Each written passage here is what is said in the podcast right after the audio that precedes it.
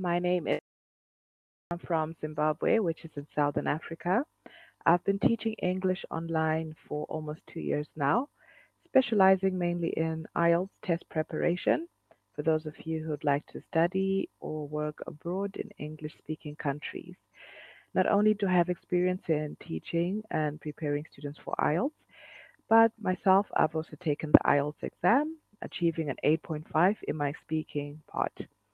Other than IELTS, I also have uh, conversational English, vocabulary lessons, pronunciation. I can help you with your grammar. Also, business English for beginners and intermediate level. I also have uh, classes for children as well, and I'm certified in teaching these classes. In my free time, I really enjoy swimming. I enjoy traveling, learning about cultures, reading, meeting new people, and cooking as well.